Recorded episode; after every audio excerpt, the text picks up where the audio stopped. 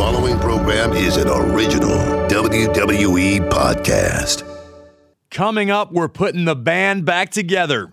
Well, sort of. Michael Cole and Renee Young are my guests on ATB. Plus, I've got bold predictions for the brand new year, including who I think is going to walk out of WrestleMania Universal Champion.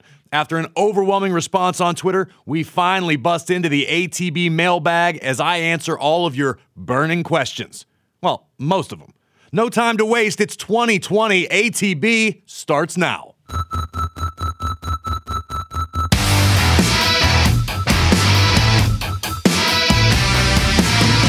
Welcome to the After the Bell New Year's extravaganza. Happy New Year. You made it to 2020. Congratulations. My New Year's resolution is to stop making New Year's resolutions because I, like most, rarely stick with them, and it's just nothing more than something cool to post on the internet. I hate doing this, but my producers begged me to, so here you go. I will only do this once a year. Maybe in 2021, hopefully, I'll still have After the Bell. Otherwise, maybe this is the only time I'll ever do this. But here are my bold predictions for the year 2020, in the new decade. I'm going to go on record as saying right now if there is any justice in the world, the biggest year for any superstar in WWE should be Drew McIntyre. Drew McIntyre is a megastar, always on the verge of really breaking out. I think Drew is the guy or one of the guys that can carry WWE proudly into the future. So I hope I'm right on that one for my sake and for everyone's sake because Drew McIntyre is freaking awesome. I think the biggest breakout star of 2020 has already made a pretty impressive name for himself in NXT, but I think may actually exceed beyond the walls of NXT. Velveteen Dream in 2020. He's been out with an injury, one of the most charismatic superstars in the business, young, talented, big things on tap in the new year for Velveteen Dream. And I promised it at the top of the show, so why wait any longer? My prediction for the main event of WrestleMania this year, with the Universal Championship on the line, The Fiend, the reigning champion, will defend against Big E from the New Day. I said it here on After the Bell. It is about damn time for Big E to get his just due and have his opportunity at a big time singles run. I think Big E versus The Fiend under the bright lights of WrestleMania in Tampa, Florida could be truly memorable. That said, I have no idea what's going to happen 20 minutes from now, let alone by the time we get to WrestleMania. But my producers are happy, and I won't be getting yelled at in my ears anymore. It's a new year. Going to try something new here on After the Bell. I ask you at the end of the show every week to join the conversation using the hashtag After the Bell on social media. Tried things a little different using the hashtag AskATB, and uh, my producers have compiled a list of questions that you, the WWE Universe, have asked for me, Mr. Graves. So, uh, without any further ado, let's answer some questions. Let's A some Q's, if you will. First one's from at Cordero HVC. It says, Question Are you allowed to ask hard hitting questions to guests, or the, does WWE's management filter or censor certain questions? Uh, I said from the outset, if it needs to be said, if I feel it needs to be said or asked, I do have a great deal of free reign and leeway. That said, I am also a logical thinking human being. And if I think it is nothing more than something that Twitter's upset about for a couple hours on a Friday night, I don't necessarily know that the broad audience is really going to give too much of a damn about the questions. So I guess at the end of the day, I am the end all be all. Uh, maybe that's not the best decision, but I was promised freedom, and damn it, I was provided it. So I hope that answers your question. Xavier Smith YT says, Loving the podcast so far. Congratulations, Xavier. You're the one. How did you get into the business? Uh, I've told this story ad nauseum on basically every interview I've ever done. Uh, so here's the Cliffs Notes version. I was 14 years old. I was having a crisis like every kid has in high school. What on earth was I going to do with my life? And I decided that the remedy to all my ills was going to be to pierce my tongue. And my dad said, That's the dumbest idea I've ever heard. Why don't you do something productive with your life, like be a pro wrestler? and he actually knew an independent promoter in Pittsburgh that was willing to bend the rules a little bit and let this stupid punk 14 year old kid train in the ring. I paid my dues there, cleaning floors, building rings, refereeing. Then I jumped onto the independent scene, and the rest is a long, long, very, very interesting history. Um, so if you want something bad enough, just don't give up. It sounds cliche, but it's true.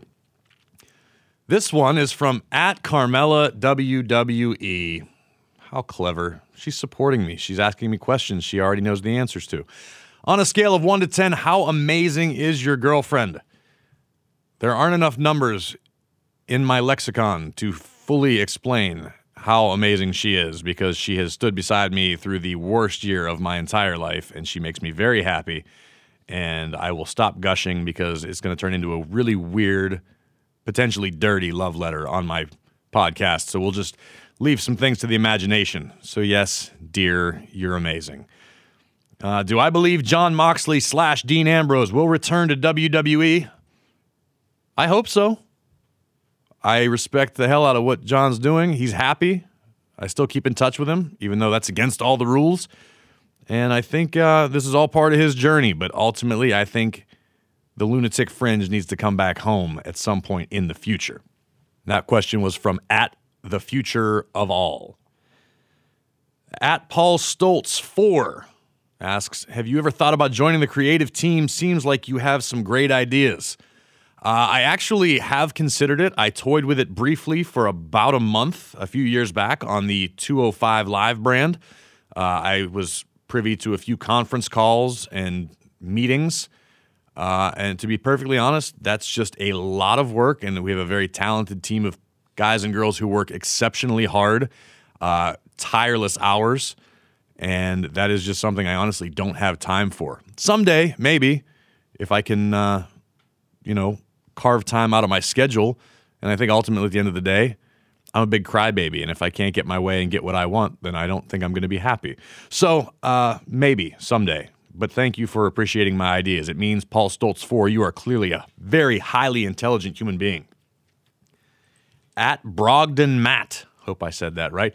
Corey, I got two questions. My first question is What is it like meeting Vince McMahon for the first time? And my next question is Do you think WWE will ever bring back ECW? Uh, meeting Mr. McMahon for the first time ever is like walking into your living room and seeing Santa Claus. It is as daunting and impressive and amazing and terrifying as you think it possibly could be. Uh, and for your second part of your question, absolutely not. I loved ECW as much as the next guy. Uh, they tried to bring it back once and it wasn't exactly well received. I think it's best to just leave the memory of ECW alone and uh, let it rest in peace because the memories will live on. At a good talking to asks Corey, what is your favorite match of all time? I actually think I know the answer to that, and I want to say it's from WrestleMania 7, the Ultimate Warrior versus Macho Man Randy Savage. And the match itself was awesome, but what still gets me, even at the age of 35 years old, is the aftermath. When Miss Elizabeth shows up in the crowd with tears in her eyes and comes to the ring to the rescue of Macho Man, it still put a lump in my throat as a grown man.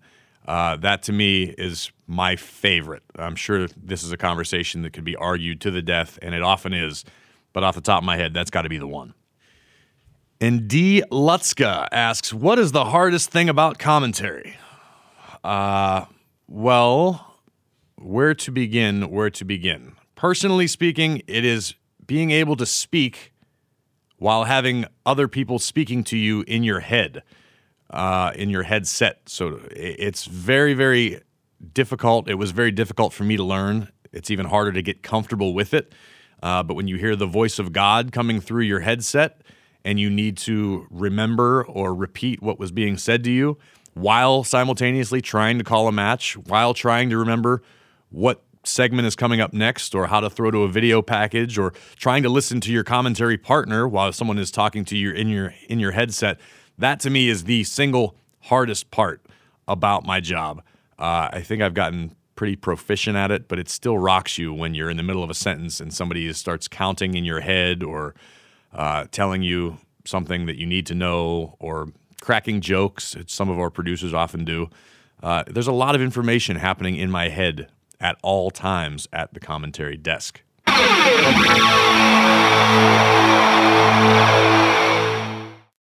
The new year is here. And while you might be taking the time to better yourself, how about taking your business to the next level?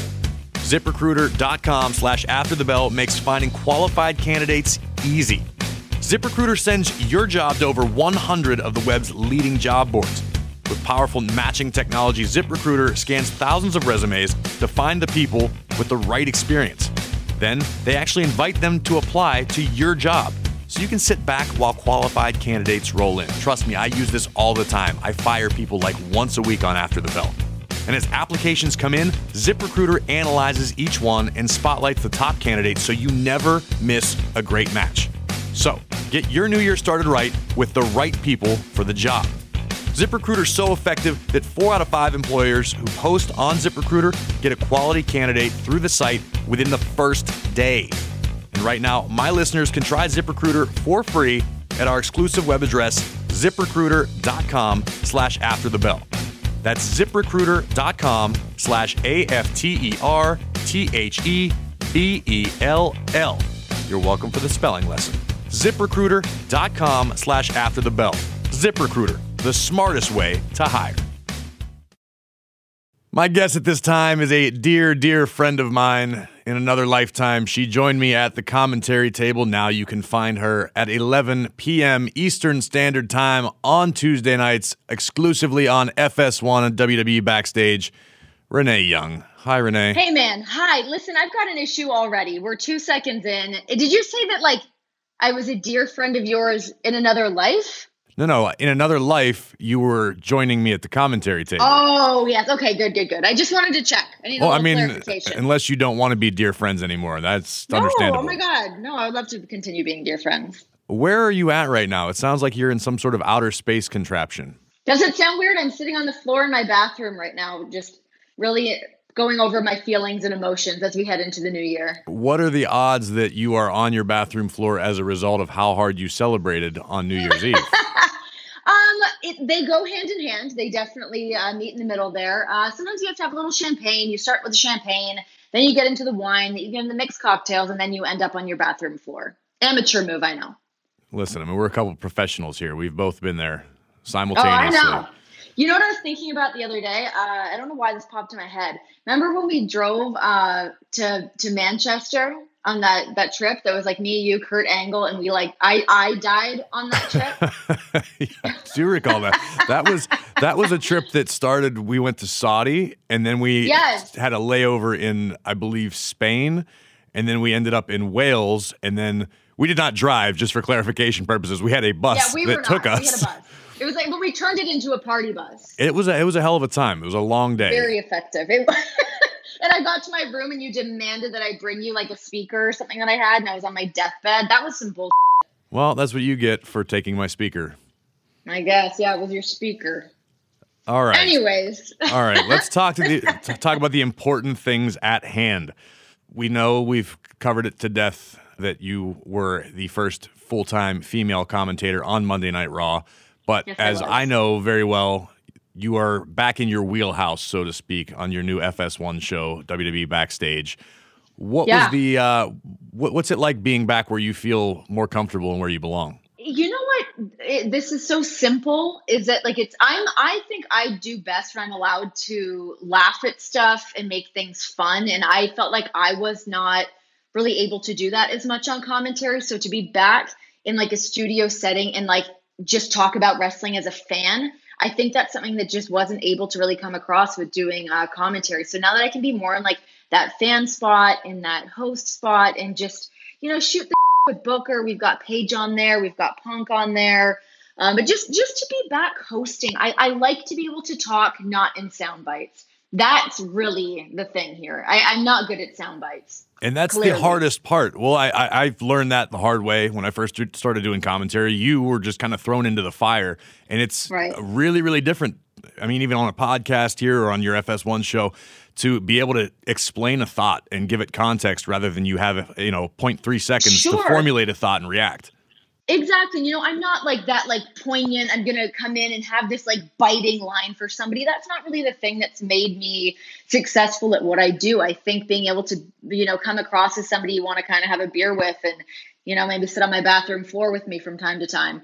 But, um, you know, I, I think that that's sort of the thing that got lost for me. And, and not, and as stupid as it is, it's like we, we weren't really on camera that much. I come from being like on camera far more than just doing audio stuff, you know?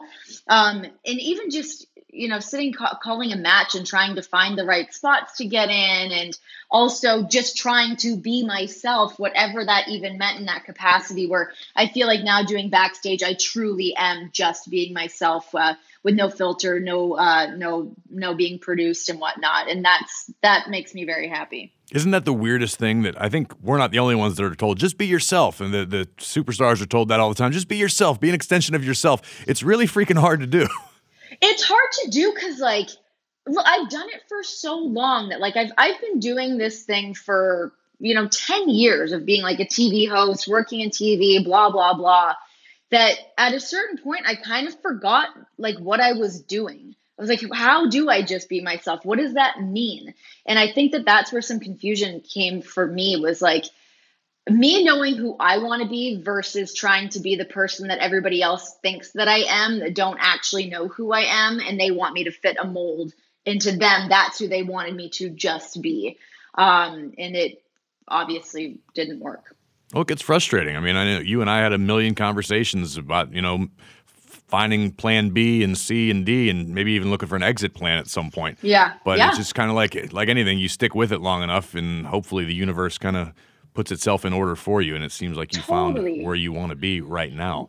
100% and you know having the deal with fox and I, I think as soon as the uh, as soon as that deal with fox even came up i think it was sort of a shoe in that i was going to be going into to host this backstage show and you know even looking at the stuff that i got to do with talking smack and you got to jump in there with me on that a few times it's like that's what i love doing and I, i'm always down to try something else and that's why like when the commentary thing came up i was like hell yeah i'll try it like let's give it a whirl i, think that i you know can try to find a way to make something work no matter what um, but it's definitely nice to sort of not have to second guess myself anymore.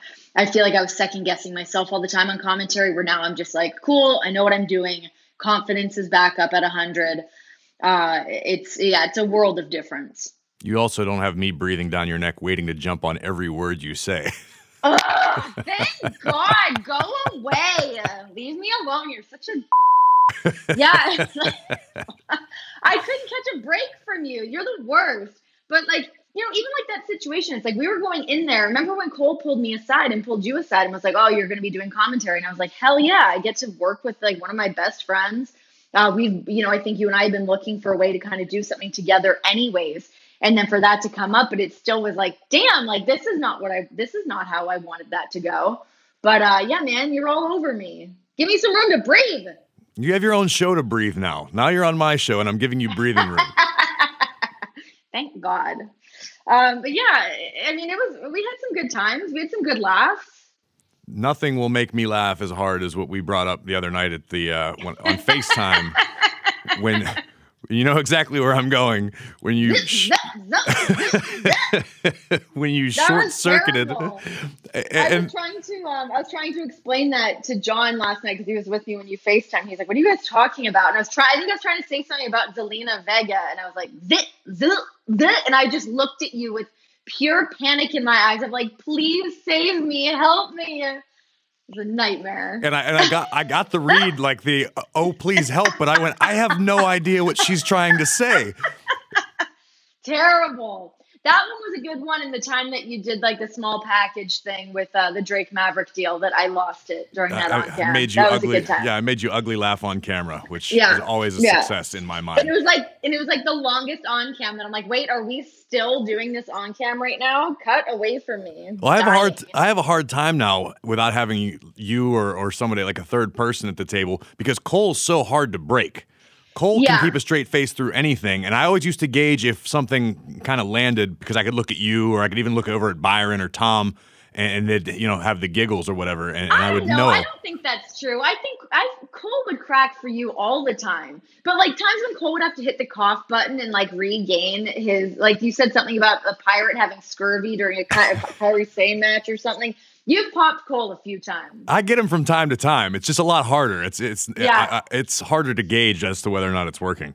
Yeah, Cole needs to stay all business. He's got too much stuff going on to like deal with your bullshit. I had time to deal with your bullshit. Oh, Is it is it weird um being in a two man booth now? It seems like you guys clicked. Seems like you guys should have always just been in a two man booth. It's pretty cool. Uh, he and I have worked together long enough that we have that that chemistry, and I sort of learned commentary from his style, so it's a, it's a lot easier to flow back and forth. And it is Yeah. weird. I mean, you, you experienced it when you have three voices. Sometimes you're struggling just to, to get a word in edgewise or to complete Yeah. a thought, and you've got two other people to worry about rather than just one. And uh, it- truth? it's definitely a, a, a different vibe than the three man table, and Yeah. I, I- I think I, I prefer it for sure. Um, Yeah. Mostly because I don't have to work with you. Yeah, I know. you have to compete with my outfits. You had somebody that was testing your outfit skill. That's true. That's true. So, what else is uh, going on in the life of Renee Young when you're not busy special contributing to uh, SmackDown? Uh, you know, that's been sort of an interesting thing is like starting out doing backstage. And for a while, I was going back and forth between doing backstage, flying out for SmackDown, but not really having a role on SmackDown has actually just like opened up my uh, my schedule quite a bit. So, you know, I've been working on uh, this cookbook that I want to get done. Yeah, regular house working out, hanging out with John, hanging out with my dogs. It's been nice to just sort of take a break a little bit. It feels like I can breathe for a second. It's like I've been with WWE for seven years. I've been on the road for like six and a half of those. So to be able to just take a bit of a step away from that, but it's also weird because it's been my life for that long that like I feel like I don't see any of my friends anymore. I feel like disconnected from the thing that I've known for so long uh, and then having my husband now working for uh, a, a, another promotion. It's yeah, it's it's interesting. It's like a, it's a Wait, weird wait. time. You mean to tell me you didn't instantly divorce because he decided to work at a different place? We thought about it and we decided that we could overcome this obstacle. oh, crazy. Because judging by the internet, everyone that works at a different place hates each other with all of their hearts and can't it's stand so to be around. annoying. It's so stupid that like I feel like I can't even tweet about something or that I can't talk about a match that he had or whatever because it's like all this backfire of like AEW confirmed Renee Young going to AEW. It's like guys, give me a break. Like it, it's just nonstop. But having so much wrestling on TV, it's like I don't know. Yeah, people need to take a chill pill. to the social media point, do you do you get anything in the way of backlash? Uh, because obviously, it seems like everyone's sort of chosen sides uh, on on Twitter, at least. It's Right. either it's either us or them, and if you, you're working for the evil empire, Renee, I know. My checks are clearing every week. It's great. do you still get any sort of uh, vitriol from the the internet because of that, or or are they even nicer to you because you have uh, sort of an in on the other side? I, I yeah, I feel like they're almost nicer to me because of that. It's like I think so many of John's fans are so happy to see him happy um, that there's there doesn't really seem to be much backlash other than if somebody wants to throw ratings at you one week or they you know I, re- I don't know I, I kind of stay away from it to be honest it's like we get so caught up in dumb on social media and it's like some days you feel like you want to poke the bear and you want to have some fun with it or you want to get in like a last line or whatever but I I feel like I've kind of taken a step back from it in like in the sense that too is like I I truly don't want to tweet something and feel like I'm rocking the boat and all of a sudden somebody from WWE is going to call me up and they're going to be annoyed at something that I said. So I kind of just take myself out of the equation for the most part. You should take notes from me. Dig your heels in and lean into it. Yeah, dude, you've been firing people up on social. What is going on with you? I so it's never been a cool What's thing. problem? I don't have a problem. I'm in a great mood. I um I, I've never it's never been cool to like me, but I find myself in a position at this very moment where it's cool to not like me. So I feel like I've sort of made it on a different level. That's fair. You got to wear that hat. You got to Yeah. take it and run with it. You're there to champion everybody's tweets. That's what I'm here for. All right. So you've been there for uh, a lot of the good times and most of my bad times here in WWE, Renee. One of those bad times was in the form of one of the worst segments in the history of Monday Night Raw, that being the electric chair. Oh, God rest its soul. No, no, no, no. We're digging up the dead in a, Oh! new form. It is now the electric seat. So it's a completely different segment, but I do it on my show, and I think it sucks maybe slightly less. Hit me with it. I'm going to rapid fire some questions at you. We were going to have Okay. one minute. Answer them as quickly and honestly as you possibly can. If you succeed, you win nothing. Boo! I want prizes. Well, uh, I'll buy you a beer next time. All right, Renee Young, one minute on the clock. You are in the electric seat. Here we go. and go. Cats or dogs? Dogs. Vegas or Toronto? Toronto. Childhood celebrity crush? Paul Molitor of the Toronto Blue Jays in the 92-93 season. First R rated movie you ever saw? Oh gosh. Um. Oh, you, know, I don't think it was R rated, but I remember seeing that uh, the um, "What's Love Got to Do with It" the Tina Turner movie, and some bad happens in that. The last thing you bought on Amazon? A bunch of uh, Christmas presents um, in a sweet sweat stick. That sounds dirty. Favorite city to wake up in? Um, Seattle. Describe yourself in three words. Gosh. Um, uh, pale Canadian, happy. All right, I think uh, That was, that was a really weird order, but it's okay. the last song you listened to. Um, I, uh, I've got. Do you hear what I hear by Anne Marie? Yes, it was Christmas. I'll just stick with Christmas. Well, you lose. I don't Why know. did I lose? I don't know because I said I have a say in the matter. But, I mean, it's my show. I wish that I had like a better song that I last listened to, but it's been all like Christmas playlists. So it's time to move on in 2020. You know. Christmas playlists, knitting, cookbooks. Congratulations on your 75th birthday, Renee. Listen, what else are people like? What are people doing with their time that's more exciting than that? I, I mean, what do don't- you do? I don't have free time. I don't know. I literally Oh, then. don't have time to do anything. I am just lost in the WWE bubble. I fight with people on the internet. That's what you do. See it, and that's why you're angsty. And I just described myself in three words. One of them was happy. So suck it. Maybe I'm gonna send you a knitting kit or like a crochet kit or something. I gotta I gotta turn you around a little bit. You you lost your way. Oh, I've been lost for many, many moons. You know this all too well. I was thinking I to myself and having a conversation the other day that of all the things I miss about having Renee Young around all the time, it's the crew and the rides between Raws and SmackDowns. Me too. I know. Isn't like I, it's really sad to think that that's just like now just a period of our lives that no longer exists. Like it's kind of sad, isn't it?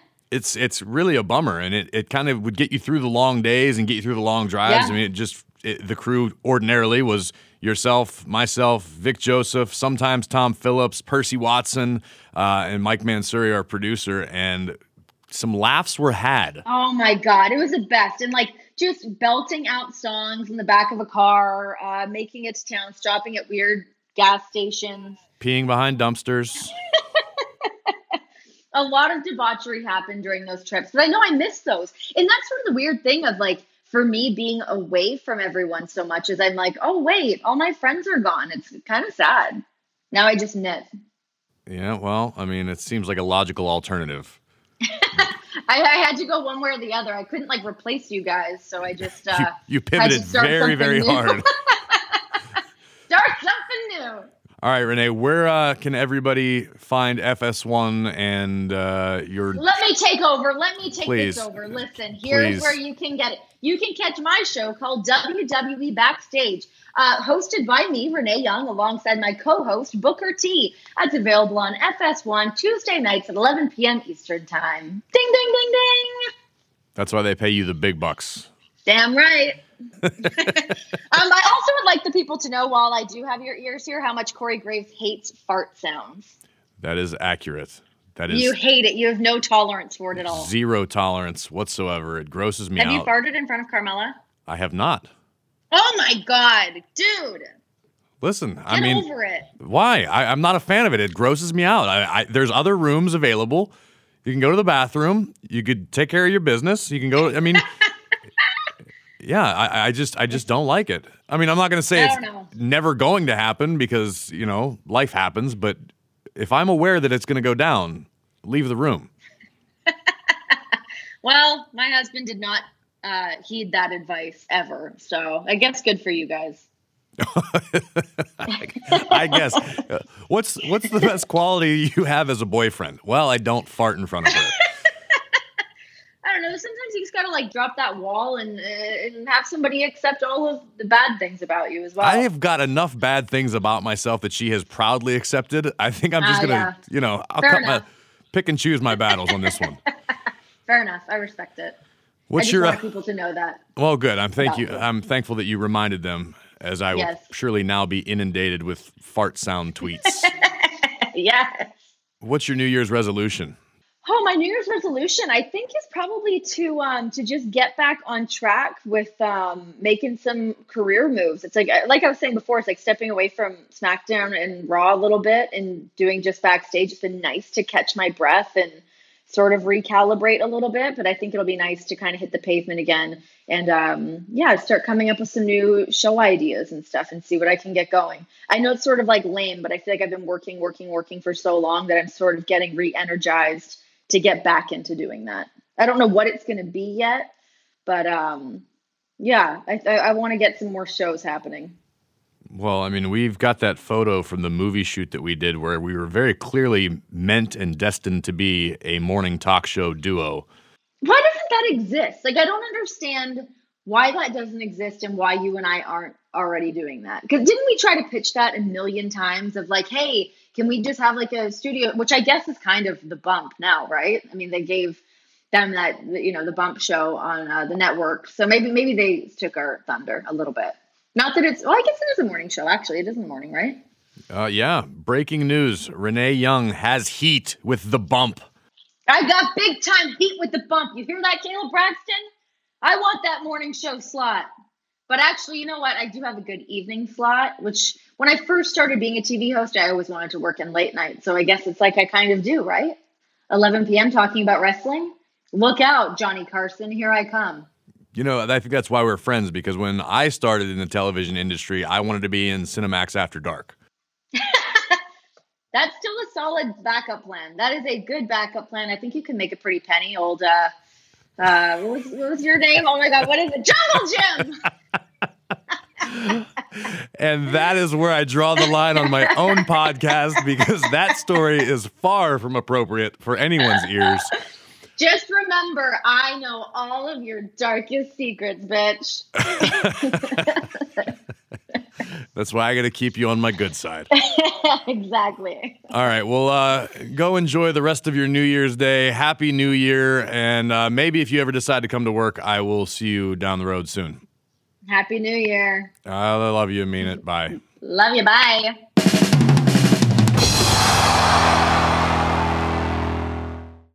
My guest is the voice of WWE, despite what I might say about myself. He's also undefeated at WrestleMania.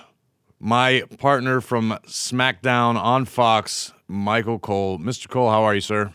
Hey, Corey, how are you doing, bud? I am tremendous. Happy New Year.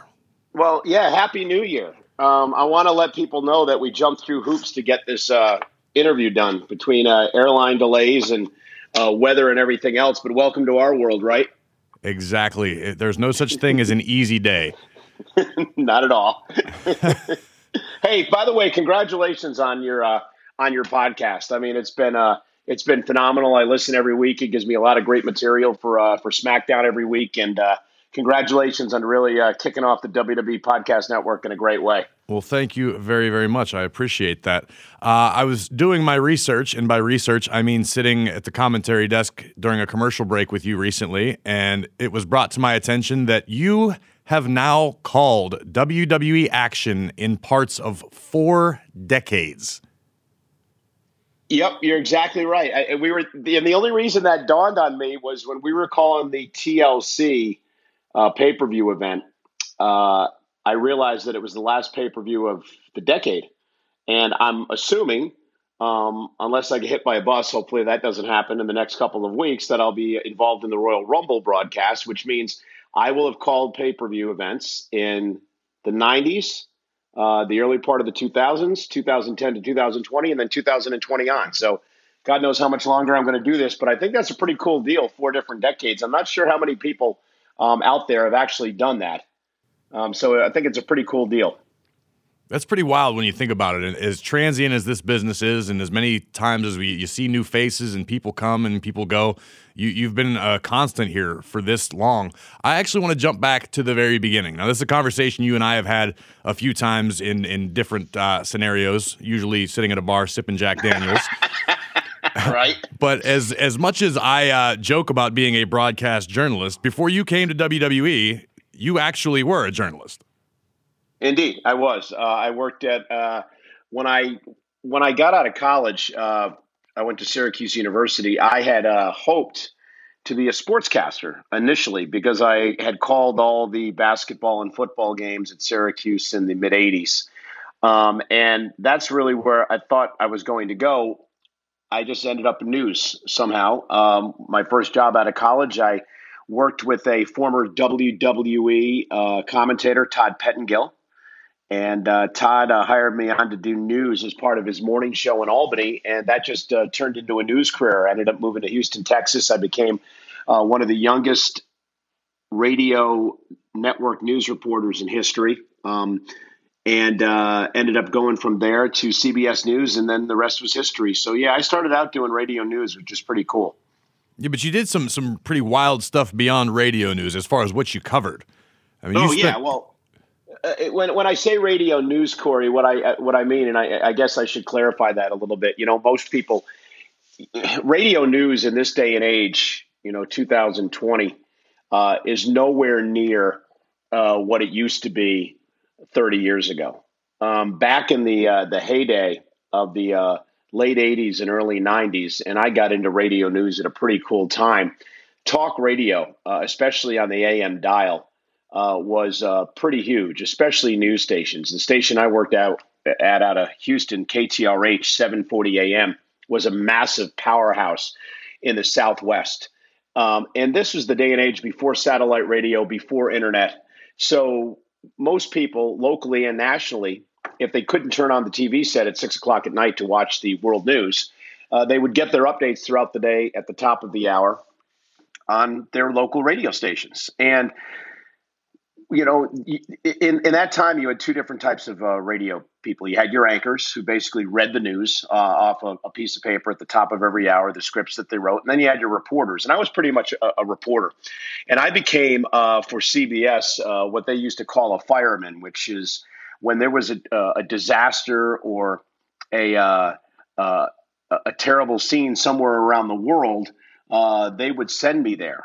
So um, throughout the late '80s and the uh, early to mid '90s, before I started with WWE, I covered a a, a ton of these uh, these massive stories uh, that really have become ingrained in history. You know, I covered three presidential campaigns. I covered the uh, Branch Davidian standoff with David Koresh in Waco, all 51 days. I spent uh, three tours uh, in Bosnia co- covering the Bosnian, Bosnian Civil War. Um, I covered the Oklahoma City bombing. Um, you know, anything that happened from a news standpoint in the late 80s through the mid 90s, uh, I pretty much was at the forefront of it for either ABC, who I initially worked with, and then uh, CBS. So I had a, you know, pretty awesome seat to history for the, for the early part of my career. Do any of those in particular stand out? Do you have any moments that you still think about that are kind of like, wow, I, I did that? You know, I miss news. I did three tours in Bosnia during the Civil War in the early to mid 1990s. Um, my final tour there, I ended up spending about eight to nine months um, because when we went in on what was supposed to be a six week tour, the uh, Serbian uh, rebels had shut the airport down and nobody was allowed in and out of Sarajevo, which is where we were based. So we pretty much lived there as as hostages, and pretty much I lived um, as the people in Sarajevo lived under siege uh, in apartments uh, no heat, um, no water. You'd have to take your uh, your gallon jugs down to the middle of the city square each day, and they would turn on the water for about an hour, and you would have to you know wait in line and try to get as much water as you could. Um, there was no heat, so people were uh, you know were uh, burning furniture uh, and garbage just to stay warm. Um, it was a pretty nasty scene, but I was had the ability and the opportunity to report from there and I put together a 10 part series called Voices of Bosnia that won a number of uh, uh, international awards uh, from a radio standpoint. So that was probably the proudest stuff that I'd have that I'd ever done in my career. Um, and I got the opportunity to spend some time with some pretty cool people. I spent a lot of time on the uh, campaign trail in 1992 with a, a, young upstart politician named Bill Clinton and got to know him and his team uh, very well. And uh, so, you know, those were probably some of the highlights of what I was involved in early on before I came to uh, WWE. Presidential campaigns, war zones. It seems like the natural transition is to come to WWE. well, one of the funny things is when I started, Corey, one of the campaigns that uh, some of the guys at the TV studio, Chris Chambers and a couple of the other guys, were uh, interested in doing was they wanted to sort of make a big deal about, hey, we have this war correspondent come to work for us in WWE, and um, they wanted to play off the whole Raw is War um, thing, but you know how things operate around here. Sometimes uh, when you enter the sports entertainment world, what you've done in your past really doesn't matter, um, and you have to start from the ground up, which is what I did, and uh, here I am today. Well, from the ground up is is one way to put it. You uh, had some very interesting riding partners that showed you the ropes. yeah, you know, uh, when I first started in in this company, uh, our executive producer Kevin Dunn told me, "Listen, you know nothing about the wrestling business," and I didn't. I was completely green. The only thing I knew about wrestling or sports entertainment is what I used to watch on television growing up, and um, that was it. I was a fan, and when I started here. Uh, people within the company would say you have to learn the business and the only way you're going to learn the business is in a car in a bar or you know going to live events so my first year here i went to every live event the company did i was involved in helping to promote live events through what we used to call slam jams uh, which was where we would uh, interview uh, some of our superstars and those interviews would be played around the country this is back in the day where our television programs were syndicated so every market had their own localization of the WWE product. So if we were coming to Cleveland, Ohio, we would put Bret Hart in a room and have him cut a interview about his big match coming up Saturday night in Cleveland, Ohio, and it would play on the local station in Cleveland. So I was heavily involved in that. Michael Hayes, uh, Michael P.S. Hayes of the Freebirds, uh, was the first person that I worked with in this company. Michael did my audition. I worked with Michael in the live event Slam Jams department. At the time, he was known as Doc Hendrix uh, for uh, all of you, um, uh, you know, old timers out there. And I learned the business from Michael. And then they stuck me in a car with uh, JBL, John Bradshaw Layfield, and many of his riding buddies, including Ron Simmons and Teddy Long and The Godfather. So I was brought up in the business driving a car for these guys around the country and um, making sure that uh, they were taken care of in uh, many ways when they got to their hotels. and I will leave it at that. uh, so, how long did it? How long did it take you in the in the world of WWE before you uh, really kind of felt like you found your footing? Hey, listen, I uh, when I started, Kevin Dunn told me it's going to take you ten years to get comfortable with this product it took me 10 years to become comfortable with the product. It was right around the 10 or 11 year mark where I moved from SmackDown over to Monday Night Raw. And that is when I finally thought, hey, listen, you know, I sort of have a grasp on what I'm doing here. Um, so it took me, it took me about 10 years. It is not an easy process, especially for someone, you know, to come from the outside world into this and try to do it the way that we do things. You know, I, I have never been completely accepted by a lot of the, uh, the sports entertainment fans. I expect that. But, you know, it's difficult for guys like me, Corey, compared to a guy like yourself who was trained to be a wrestler. This is something that you wanted to do your entire life and your entire career, and you understand the psychology of what goes on in the ring. You understand what's happening in the ring. I had to learn that. I had to teach myself that. And it was a real difficult thing to do because at the time it was just Jim Ross and myself. We were the only announcers from a play by play standpoint in WWE. And Jim, of course, was a legend. And here I am, this guy who started in the company, trying to just find out what the hell I'm doing. Um, so it was it was really intimidating. But you know, the boss is stuck with me, and I'm still here today. So you mentioned not being accepted right out of the gate, and obviously you're you're kind of uh, standing in the shadow of, like you said, a legend like JR. What was it like to finally be able to embrace the disdain of the WWE universe for for your run where you required the Cole Mine? so, listen, I want to back. So back to when I started, I, um, you know, JR. got sick in, I believe it was 1998, and I had only been here about a year, and JR. had a, a one of his bouts with Bell's palsy, and you know, the creative minds at work at the time decided that while JR was out, they would put me in his spot, which I was completely green. I was in way over my head. But they decided that somehow I would be a babyface, and when JR returned, they would try to make him a heel. It was probably the worst cast decision uh, in the history of WWE. It was terrible. Um, JR was never going to be a heel. It did not matter. Um, and I think that point in time was really when I was not accepted early on by a lot of the WWE fans because they looked at me as trying to replace this legend. Um, I was cast as this young babyface, and they didn't want that. And um, that sort of put me, you know, behind the eight ball. And over the years, um, as I was doing SmackDown, and then I would move into Raw, where I did take JR's job on the flagship show of WWE. I really became a major heel. Vince McMahon decided, you know, well, listen, Michael Cole in real life is a sarcastic prick anyway. So why not why not capitalize on this? Why not capitalize on this backlash from the WWE universe and make him a bad guy? And that's what they did. They used to do a thing, um, and they sort of have updated it a little bit on our backstage show on FS1.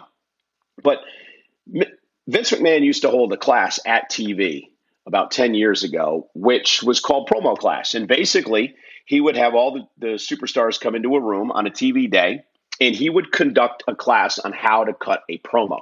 And then he would have people go up to the front of the class and they would basically have to cut a promo. Well, one day he threw me up there with R-Truth. And Truth and I stole the show. And at that point in time, Vince is like, oh my God, this guy is a prick. He's a heel. I'm going to do something with this. And it started out slowly, gradually turning me into this this this heel. And um, you know, it led to about a two year run that uh, there was really no in between, Corey. And, and, I know you watched at the time.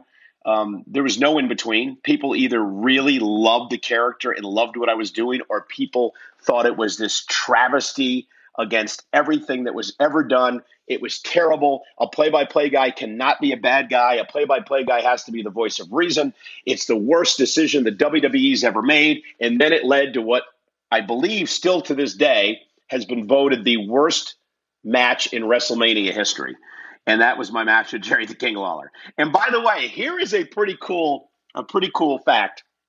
So when when we decided that we were going to do the angle with King, one of the reasons that they did turn me major heel is because Jerry Lawler, in his entire career in WWE, which has been a Hall of Fame career, he's one of the greatest uh, wrestlers in the history of the business.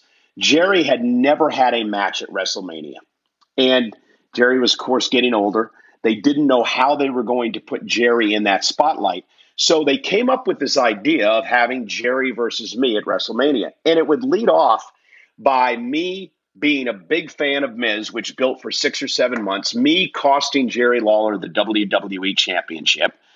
And then Jerry and I getting involved in this big, massive rivalry that began days after his mother died in real life. And they turned it into a storyline as part of this program, which developed and generated even more heat. So, as part of my build up to WrestleMania, Jack Swagger would be my guy who would train me to head into WrestleMania to try to knock off the king. Well, in order to learn Swagger's ankle lock, which I renamed the ankle lock, I needed a someone, a sparring partner, someone to practice this on. And who would that someone be? A that very be... young Matt Polinsky.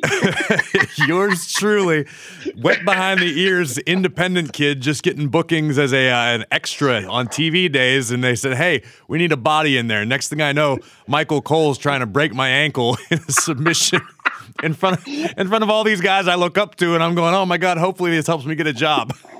Here's me in this suit and tie outside the ring on the floor in front of the announce table, awkwardly trying to put this ankle lock on a kid who actually knows how to wrestle. I can only imagine how embarrassing that was for you. well, it, it, takes a lot to embarrass me these days. It, it's such as life. You, you learn to get pretty thick skin around here. Hey, have you talked at all on your podcast about your Bollywood career as an actor? I have not. I have not because it's so extensive. I feel as though I might need to devote an entire episode to my career as a Bollywood well, film star. I do want to just whet the appetite of the listeners. right. And when we do have this moment, I would love to come back on the show when we have more time to actually talk about that.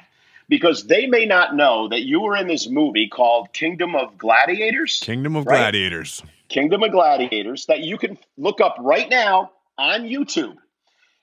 It has over 5 million views in Hindi.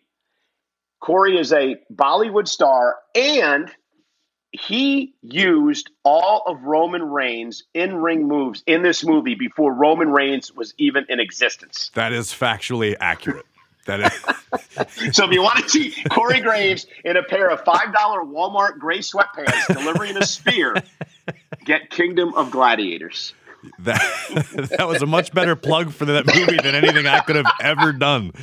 Uh, I want to I want to go back to your WrestleMania match real quick though for a second because you have a pretty interesting story about during the match. You're you're out there in front of thousands so, and thousands of people with a very special guest referee. So let me tell you about. So I never watched this match until just a couple of years ago, but let me tell you how this whole day how this whole day works out. So um, I'm in the ring before the match uh, during the day, and Jerry and I are going over the match a little bit. And um, CM Punk also had a match at that WrestleMania, and and, and Phil and I had known each other for years, good, good friends. And he comes for some reason, and to this day we don't know why.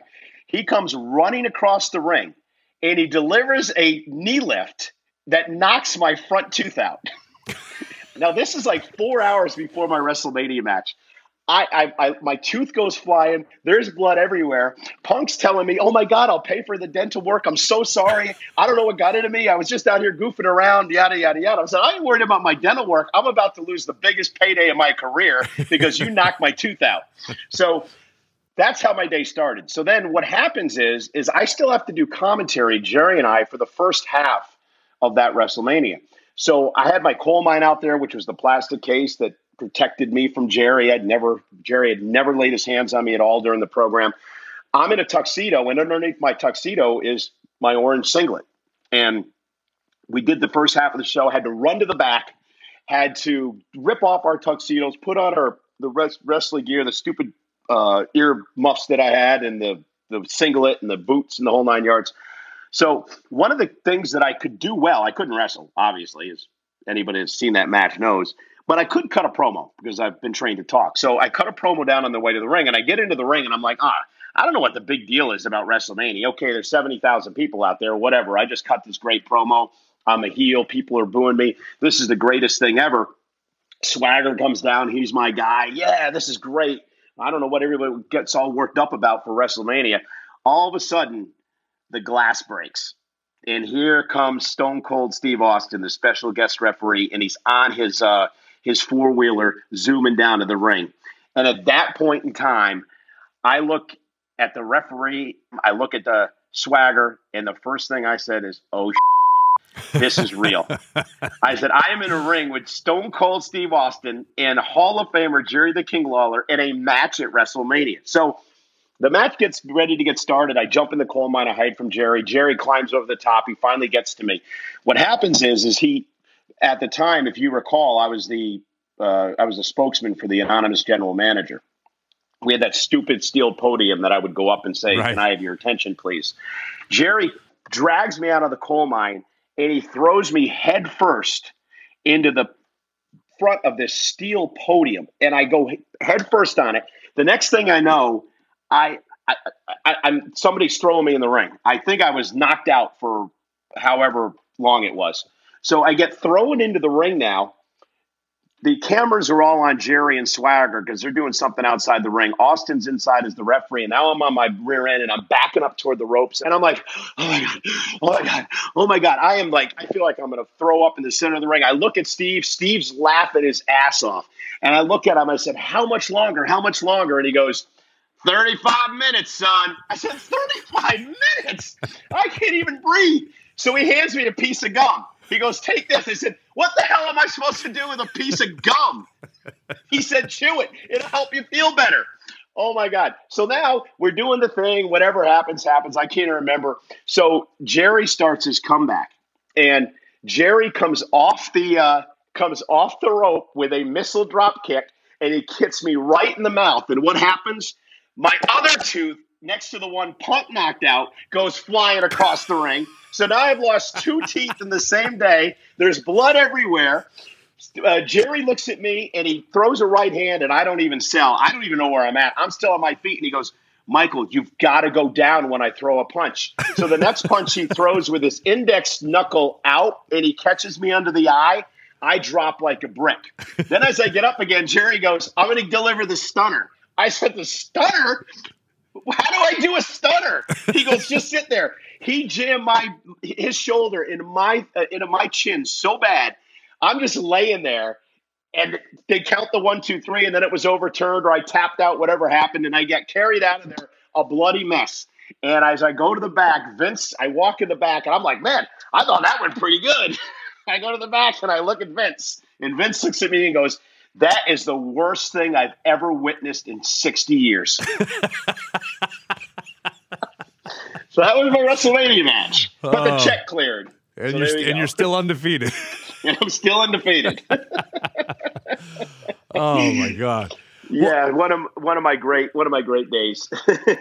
Well, I have I have a whole bunch of other things to get to, but I feel like we could do this all day long. I think we're just yep. gonna have to set up another time, and as to not take the rest of your uh, your day off here and to enjoy the beginning of the new year. Um, before I let you go, any New Year's resolutions? Any New Year's resolutions? I have plenty that I could have you do. I don't want to start that that controversy today. Uh, my New Year's resolution is just to continue to do well on SmackDown with you, Corey. I mean, this has just been a great run. I hope people keep watching. And you know, one of the things I I would like to say, Corey, is I love this the SmackDown dichotomy of working in a two man booth. I mean, it is awesome. And you know, we know each other so well, and I just hope that we can continue to do this for a number of years, like Joe Buck and Troy Aikman. that's that's another story for another day. Maybe next time you call back. So we'll, we'll put a bookmark in this one. Uh, we'll stop at the WrestleMania matchup, and I'm sure we'll catch up. Uh, you know, as we keep moving forward and experiencing this insane world from ringside. thanks, Corey. I appreciate it, man. All right, Good luck thanks. Cole. Yes, sir.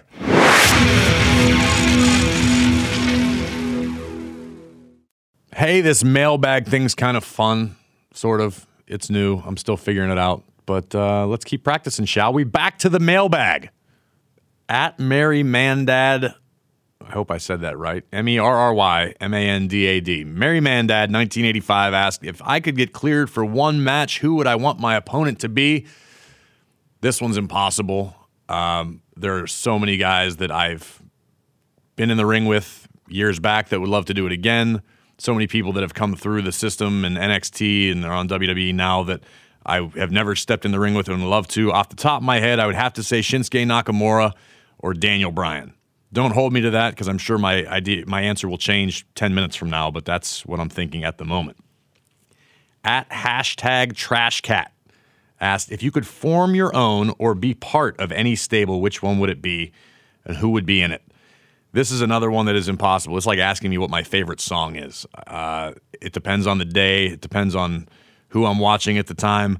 So I'll answer the first part of it, or the second part, I should say. If I could be part of any stable, which one would it be? I don't know that I would have survived being a horseman, but I would have loved to been an evolution. I loved everything about that faction, which was kind of a more modern day horseman.